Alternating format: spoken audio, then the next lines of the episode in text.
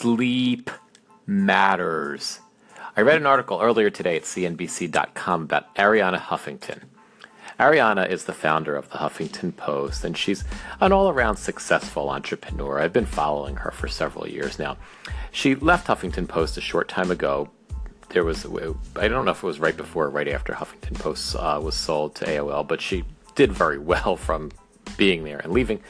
And um, since then, she's been, she has her own website called Thrive Glo- thriveglobal.com. I think that's what it's called. And she's been talking up the benefits of sleep for a few years now. In a nutshell, in the article, Arianna talks about the fact that she didn't get really successful until she started sleeping. She tells a story about a day when she, you know, one night or one day when she was at the office and she fell asleep at her computer and she banged her head on something. She was overtired and she just passed out. So she woke up in a puddle of blood and eventually came to realize that this work your ass off and don't sleep thing was obviously not all it was cracked up to be unless you want to crack your head up.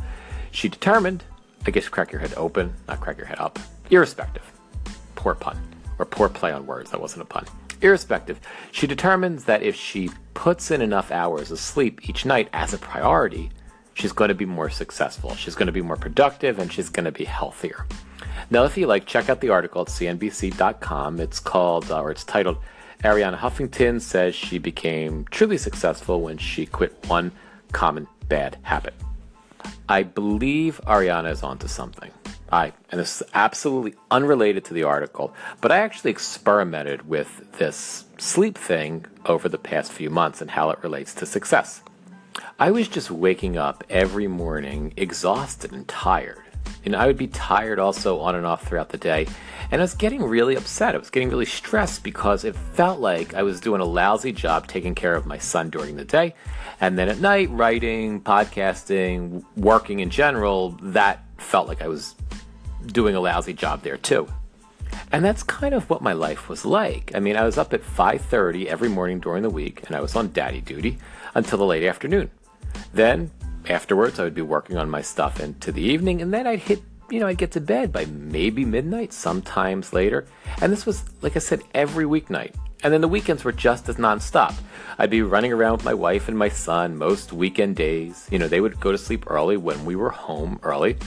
But then I would find myself writing a podcast script or working on a movie script or singing some musical ditty on Instagram or whatever. Or maybe that would be the time I would catch a movie or do something to kind of chill out. So I was really tired all the time. And after the hypochondriac like panic, I figured I must have some illness that's making me tired. Although, you know, in my heart, I'd always know my health is perfect. But after that hypochondriac type panic, I simply looked at the facts and I realized that I was sleeping like four hours a night on average. And then I thought about it and I realized that this was insane and it was bullshit. Not only am I not sleeping, it's not like I'm accomplishing anything anyway. I decided finally to force myself to go to sleep at an hour that would allow me seven or eight hours, no matter what. And at first, when I started doing this, I felt like a deadbeat. There were nights that I simply didn't have time to work, period, to do any work. But then over time, I just kind of started to feel better. My energy started to go up. My legs didn't get tired the third time I walked up the stairs in the house. And I got more creative somehow. I, I don't know how, it just happened and I just found myself getting more shit done in less time. My stomach felt better, my head was clearer, all around, life was better. So fast forward a few weeks and things are working out. And then one of my family members has an issue that requires my attention. And for the and that kind of went on for a few weeks. And then there we go. I was up again late at night and I was tired as hell in the morning.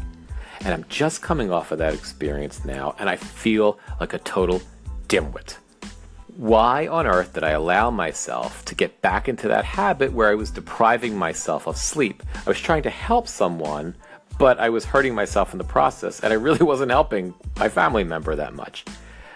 And especially, why do this when I just experimented and I know that sleep makes a difference? So I'm not into beating myself up either, so irrespective, I'm back on the wagon now for a couple of days, and I am starting to get my energy back.